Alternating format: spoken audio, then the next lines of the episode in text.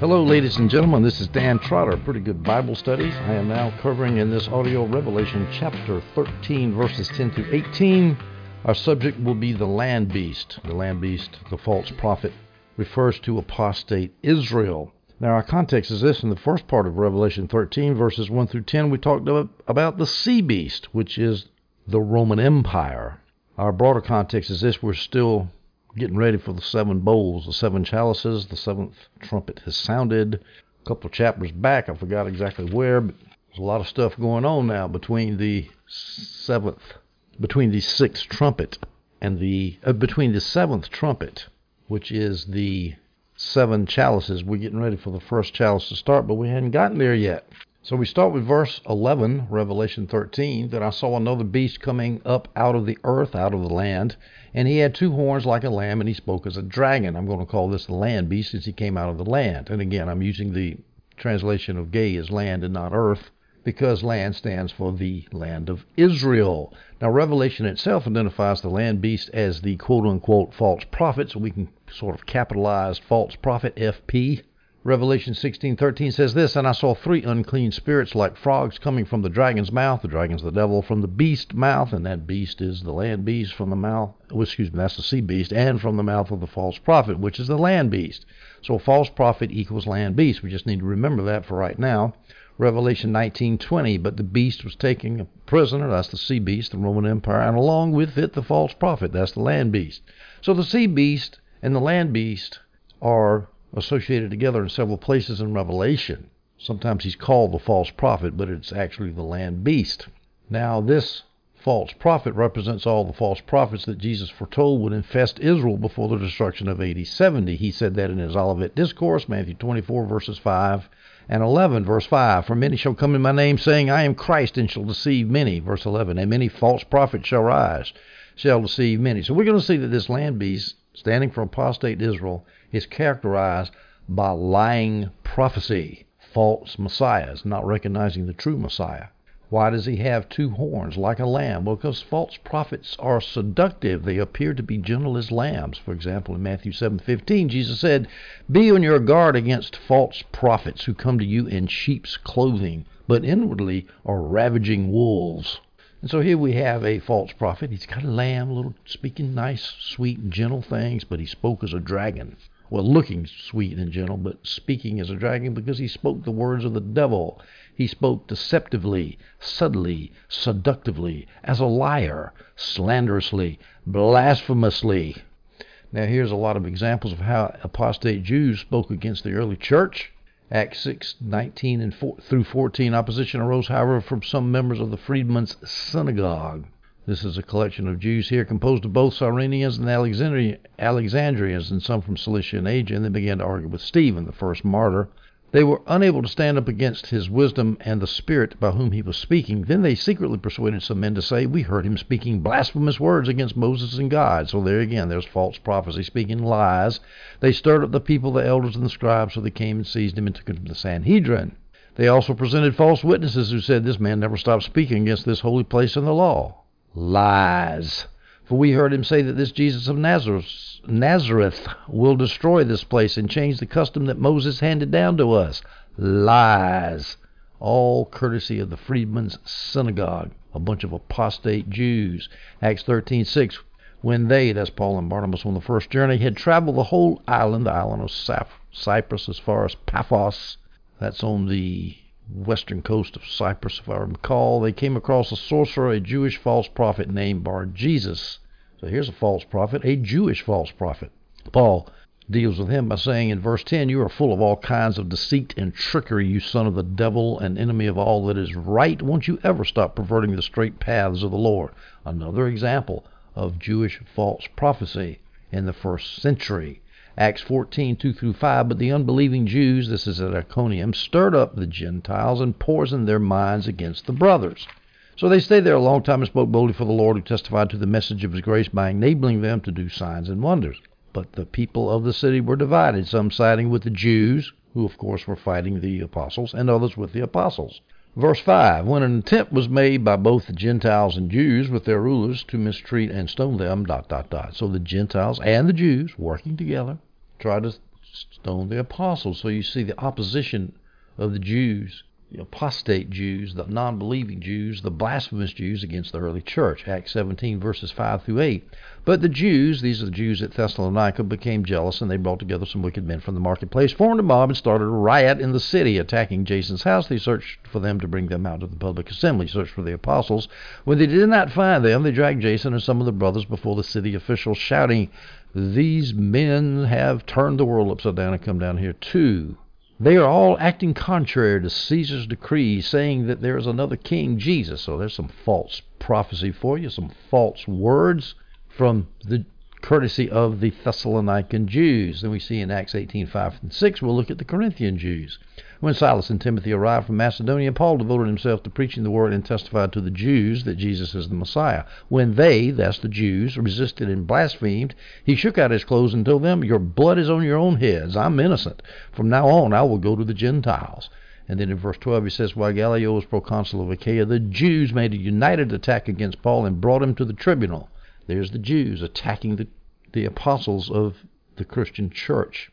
Acts 19, 8 and 9. Now we're at Ephesus. Hop the Aegean Sea now, going over to Ephesus. Paul entered the synagogue, that's the Jewish synagogue at Ephesus, and spoke boldly over a period of three months, arguing and persuading them about the kingdom of God. But when some became hardened and would not believe, slandering the way in front of the crowd, that's Jewish people in the synagogue, he withdrew from them dot dot dot. Acts 21:27. When the seven days were nearly over, some Jews from the province of Asia, this is in Jerusalem now, after the third journey, some Jews from the province of Asia saw him in the temple, stirred up the whole crowd, and seized him. So once again, the Jews are after Paul. Acts 24:1. Five days later, Ananias the high priest came down with some elders and a lawyer named Tertullus. These men presented their case against Paul to the governor. That's the Roman governor. I can't remember whether it's Felix or Festus.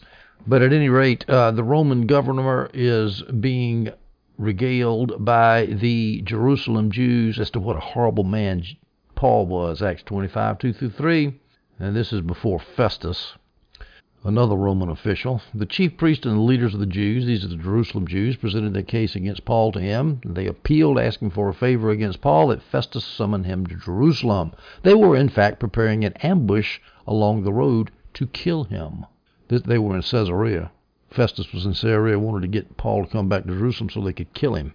When he arrived, verse 7 in Acts 25, the Jews who had come down from Jerusalem stood around him and brought many serious charges they were not able to prove. That's Festus. When Festus had arrived, the Roman official. So you see the Jews in cahoots with the Romans trying to stomp out the Christian church. So all of this is symbolized by the land beast, the false prophet who spoke as a dragon, but he looked like a lamb the sea beast, the land beast who came out of the land. We now go to Revelation chapter 13, verse 12. He, that's the land beast, exercises all the authority of the first beast in his presence. And he makes the land and those who dwell in it to worship the first beast whose fatal wound was healed. Now, this verse shows how the Jews, the Jewish leaders, were gung ho to subject themselves to the Roman Empire. They allied themselves with the Roman Empire in their efforts to extirpate Christianity. They sucked up to the Romans, in other words especially the Sadducees, who didn't want to lose their political power. So this land beast is keeping the people in subjection to, subjection to the first beast, the sea beast. Sometimes the land beast is called the second beast because he, he's listed after the he's presented after the first beast. He exercises all the authority of the first beast. The Jews were constantly using the imperial power of Rome to persecute the Christians. Those scriptures I just read, several of them, like Gallio, for example, and Corinth, several of them showed how the Jews went to the Roman civil authorities, the legal authorities, to try to persecute the Christians. So he, the land beast, exercised all the authority of the first beast, the sea beast, the Romans, in his, the sea beast, presence. Now, I mentioned that previous verse about how the Jews and the uh, Romans were in cahoots against the Christians. Let me take you through Acts and show this more fully. Acts 4, verses 27 and 28. For in fact, in this city both Herod, and Pontius Pilate, with the Gentiles and the people of Israel, Gentiles, people of Israel, Herod and Pontius Pilate being the Gentiles, and of course the people of Israel were the Sanhedrin and the Jewish leaders who had assembled there to stop the early apostles from testifying about Jesus. They were in Acts 4:27 assembled together against your holy servant Jesus, whom you anointed. Well, this is actually a prayer to God They are assembled together against your God, holy servant Jesus, whom you anointed to do whatever your hand and your will had predestined to take place. This is unnamed members of the church in Jerusalem who are praying to God, and they mention that it's the Gentiles and the people of Israel working together.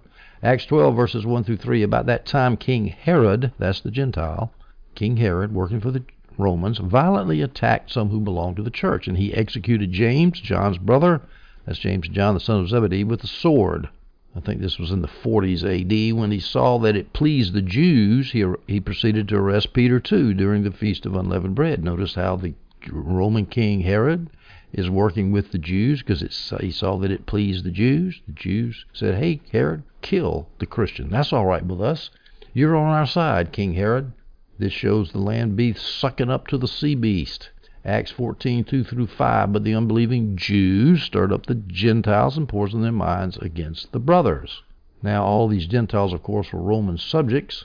We're talking about the Gentiles in Iconium on the first missionary journey and the unbelieving Jews in Iconium. So they, that was Paul and Barnabas, stayed there a long time and spoke boldly for the Lord to testify to the message of his grace. Da, da, da, da, But the people of the city were divided, some siding with the Jews and others with the apostles.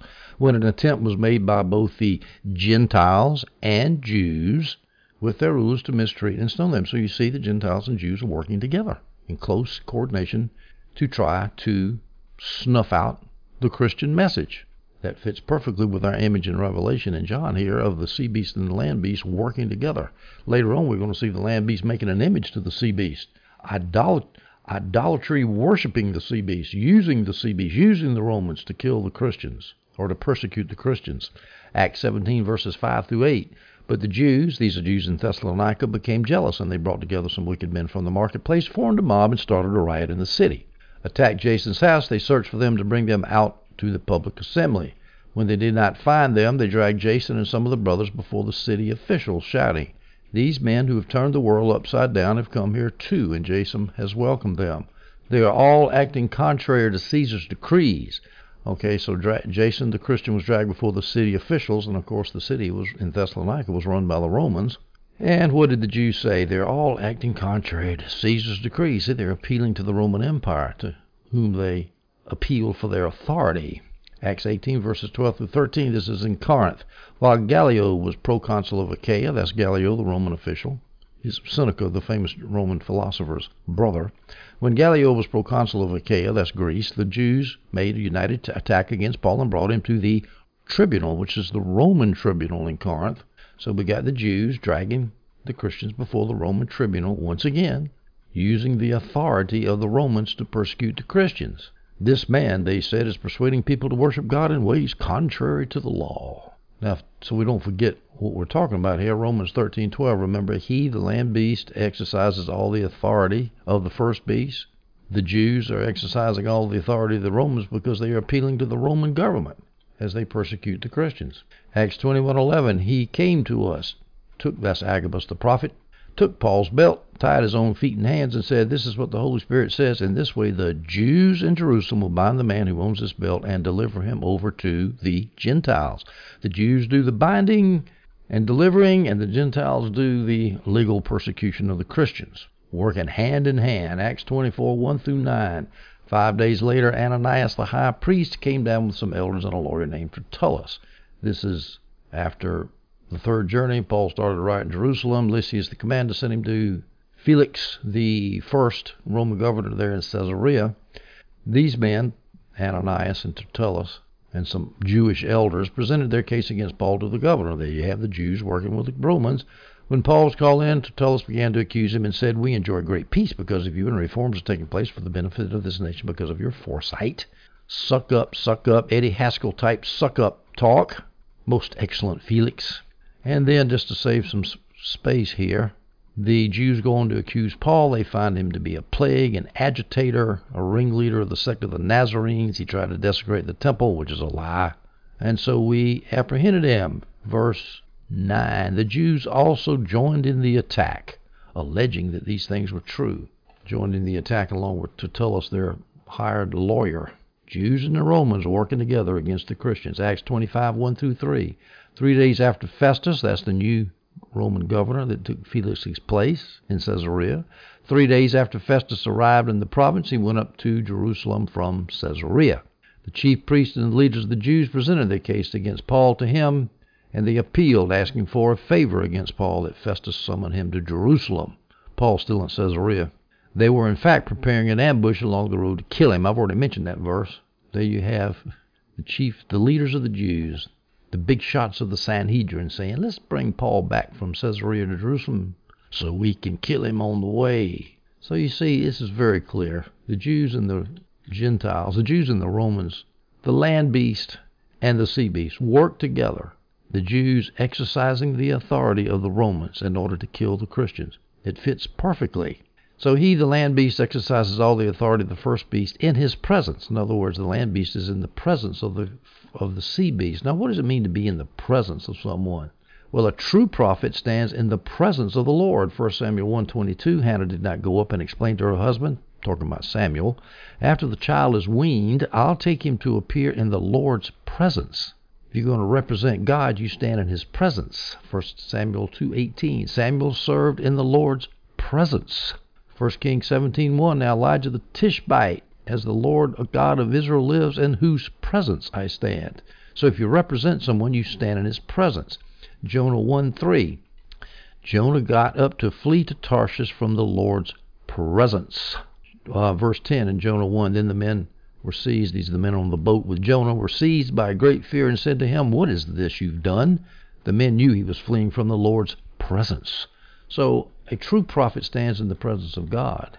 Well, here we got the false prophet the land beast, Israel standing in the presence of their God, the Roman Empire, or the Roman Emperor, standing for the Roman Empire.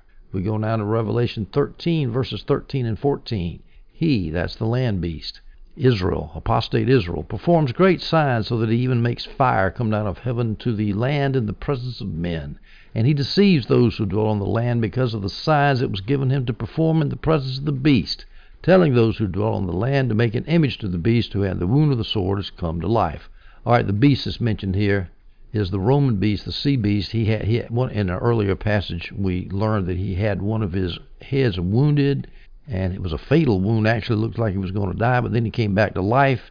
Several interpretations of that. Some people say it's Vespasian, who when the Roman Empire was wounded during the year four emperors in AD 69, Vespasian came and restored the empire, brought it back to life. I think the best interpretation, though, is by Chilton, which says that the fatal wound was Christianity getting ready to kill the Roman Empire, as prophesied in the book of Daniel, when the stone hit the foot of the of the four iron creature or image, which stood for the Roman Empire. Then that became a big, big, big, big, big mountain and covered the whole earth. Christianity spreading, and that's what was happening. The Romans were going down, and then all of a sudden the church apostatized and got cold there in the 60s, right before AD 70, and so the beast came back to life after it was almost killed by the advance of the gospel. But anyway, whatever you, however you interpret that, the, point is, is the beast that we're talking about here. There's the land beast in the presence of another beast, and that other beast is the sea beast. It's, it's, we got to be careful to keep these beasts apart as you read now, this land beast is performing great signs. He even makes fire come down out of heaven. Now, this is in the vision.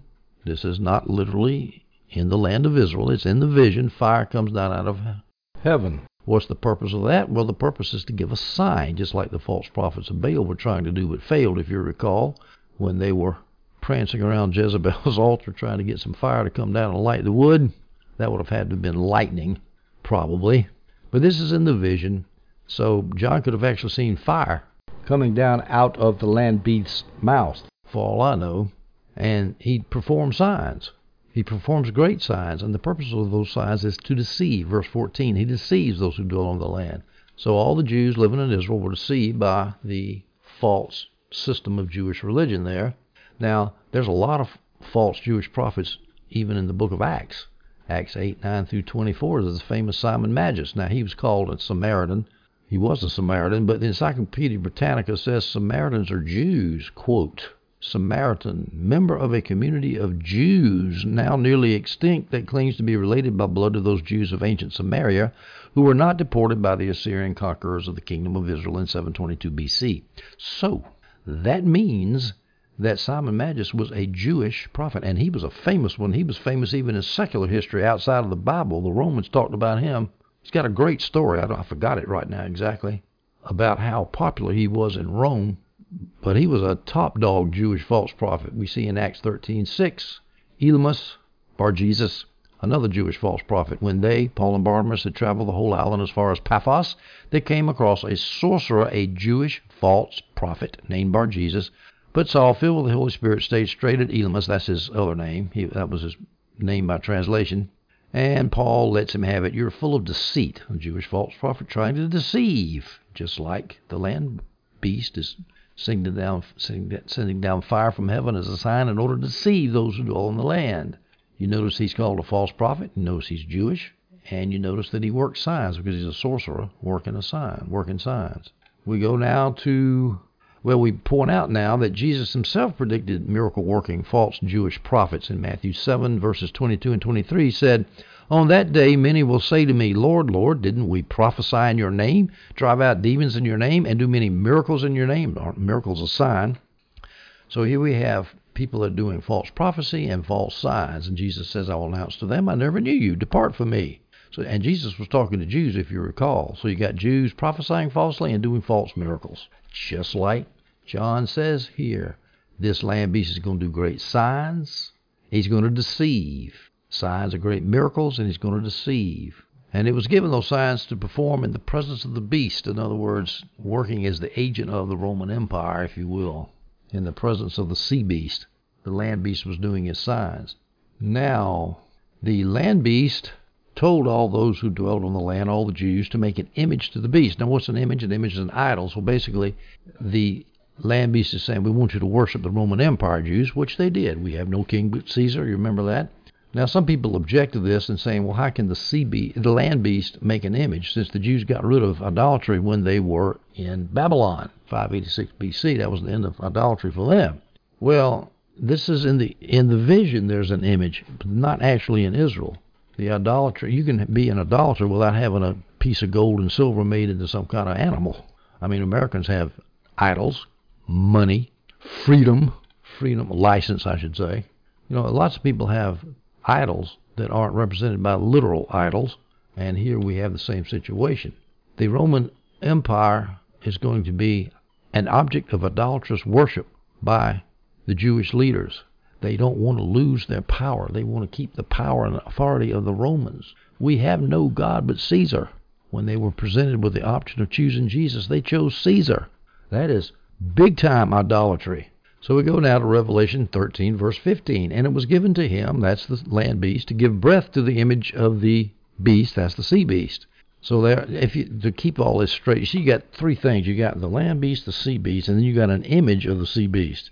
So the way I always do this to keep it straight in my mind is say, okay, the land beast is on the Mediterranean shore on the beach there, and he's got an idol, and it looks just like the sea beast. So we have just this a little idol of the sea beast, and then of course across the going west as you cross the Mediterranean Sea, you get around Italy somewhere. You got the sea beast who actually came out of the sea over there. So you got the land beast, the sea beast. You got the land beast, the image of the sea beast, and the sea beast himself. So it was given to the land beast to give breath to the image of the beast, and giving breath to something means to make it live.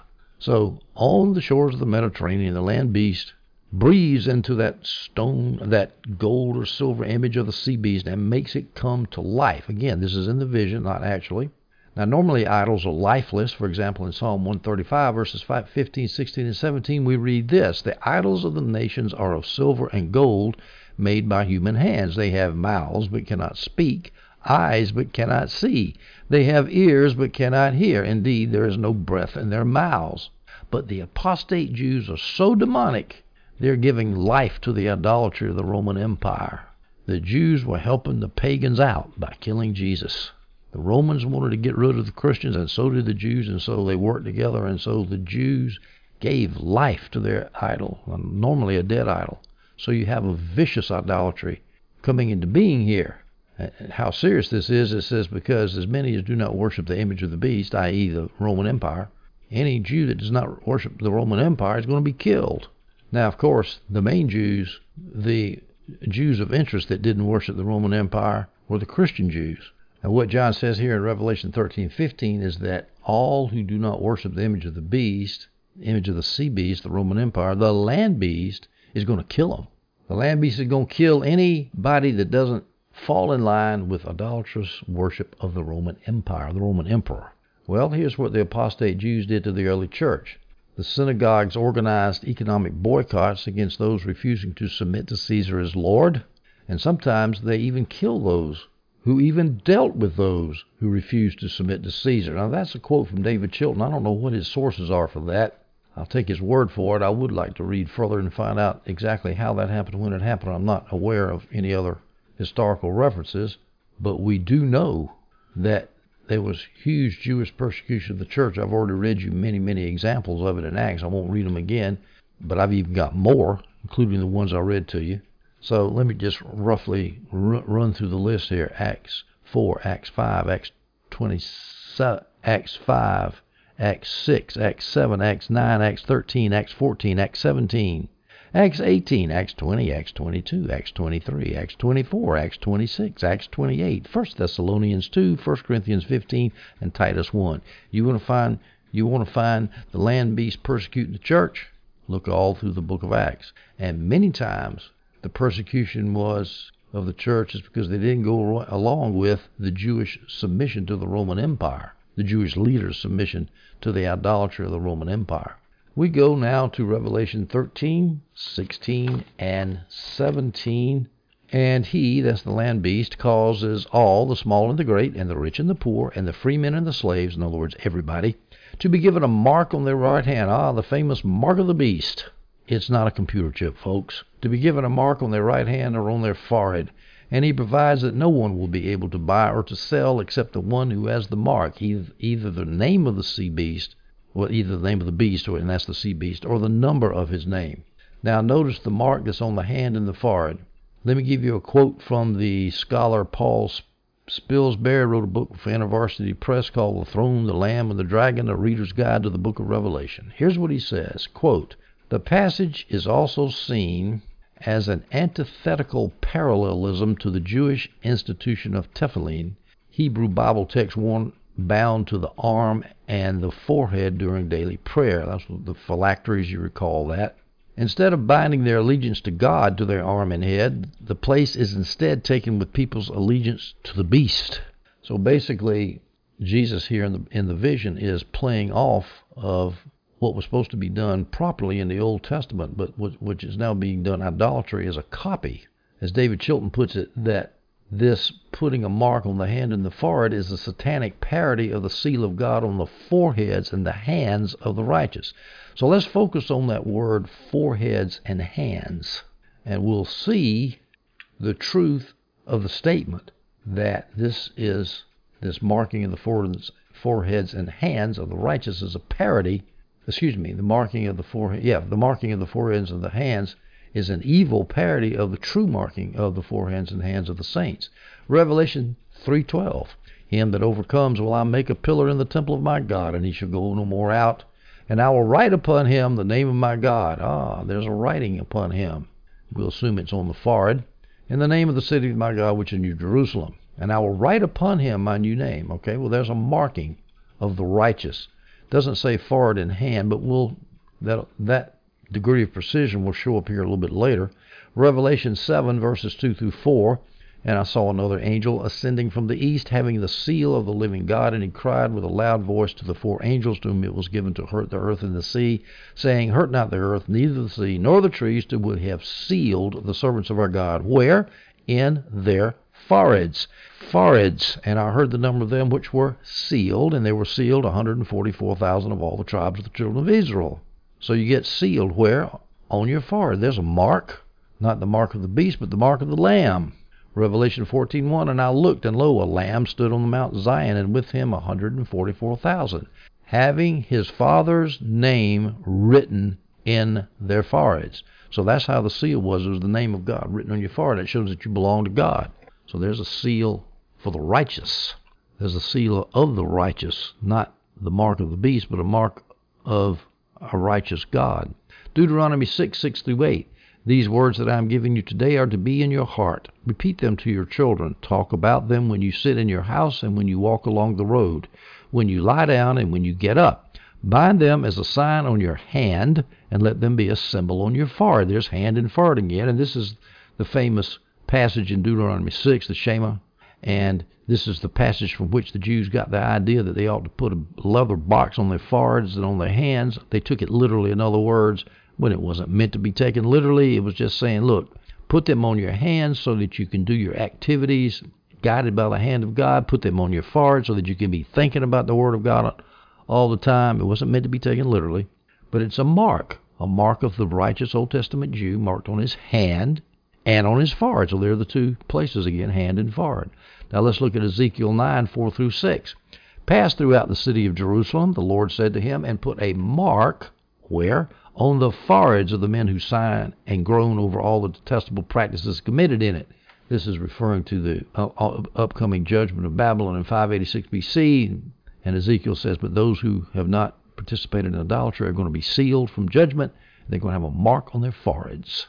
He spoke to the others in my hearing, pass through the city after him, and start killing. Do not show pity or spare them. Slaughter the old men, the young men and women, as well as, as the children and older women. But do not come near anyone who has the mark. So, God's wrath will not fall on those who are sealed, who are marked by God. And where are the people in Ezekiel marked? On their foreheads. Exodus 28, 36 through 38. This is talking about the high priest's regalia. You are to make a pure gold medallion and engrave it like the engraving of a seal, holy to the Lord. So there was a gold plate, a, medallion, a badge, if you will, a plaque on the high priest's turban, and it said it had written on that plaque, "Holy to the Lord." So where was the plaque? It's on the forehead. Well, it was actually on the front of the turban, which was right over the forehead of the priest. Fasten it to a cord of blue yarn so it can be placed on the turban. The medallion is to be on the front of the turban. It will be on Aaron's where? On Aaron's forehead, so that Aaron may bear the guilt connected with the holy offerings that the Israelites consecrate as all their holy gifts. It is always to be on his forehead. So there's a mark, a mark right on the forehead, okay? So, as Salisbury, the evangelical scholar, the book of Revelation says that when John is talking here about the mark of the beast, this is an antithetical parallelism to the Jewish institution of marking people on their hands and the foreheads to seal them, to show that they belong to God. And so now here we're going to show that anybody has the mark of the beast belongs to the beast, namely the sea beast. Now this mark of the beast, which was on the hand and the forehead of all the Jews, Wikipedia informs us that a common Protestant interpretation of this mark is the stamped image of the emperor's head on every corner of the Roman Empire. I'm going to give you three quotes. Now, I don't know if these scholars are Preterist or not, actually. I got them from Wikipedia.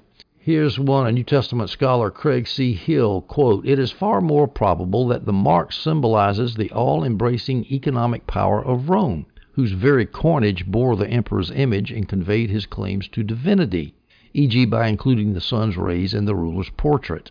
It had become increasingly difficult for Christians to function in a world in which public life, including the economic life of the trade guilds, required participation in idolatry.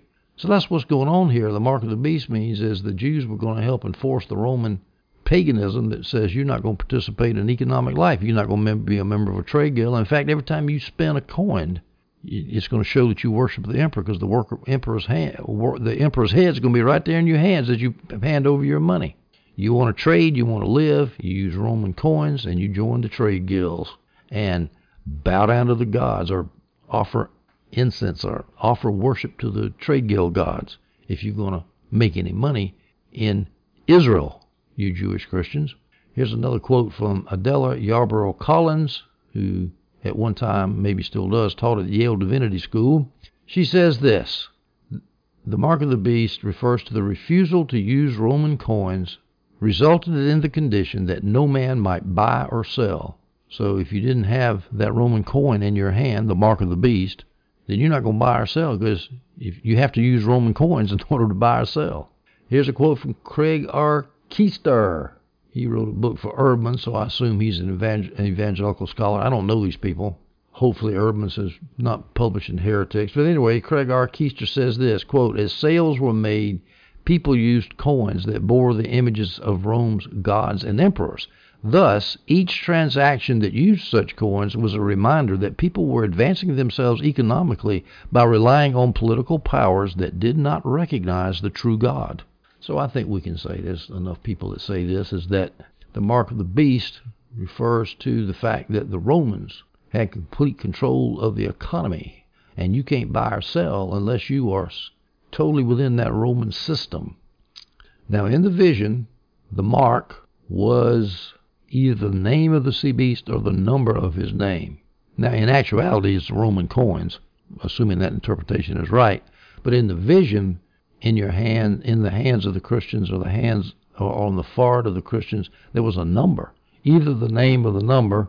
I assume it's the number which stands for the name. And so now let's look at that famous number that everybody knows about 666. And that's in Romans 13:18. Here is wisdom. Let him who has understanding calculate the number of the beast, for the number is that of a man, and his number is 666. Now, first of all, why is it that it has to be someone who is who has understanding in order to calculate the number of the beast?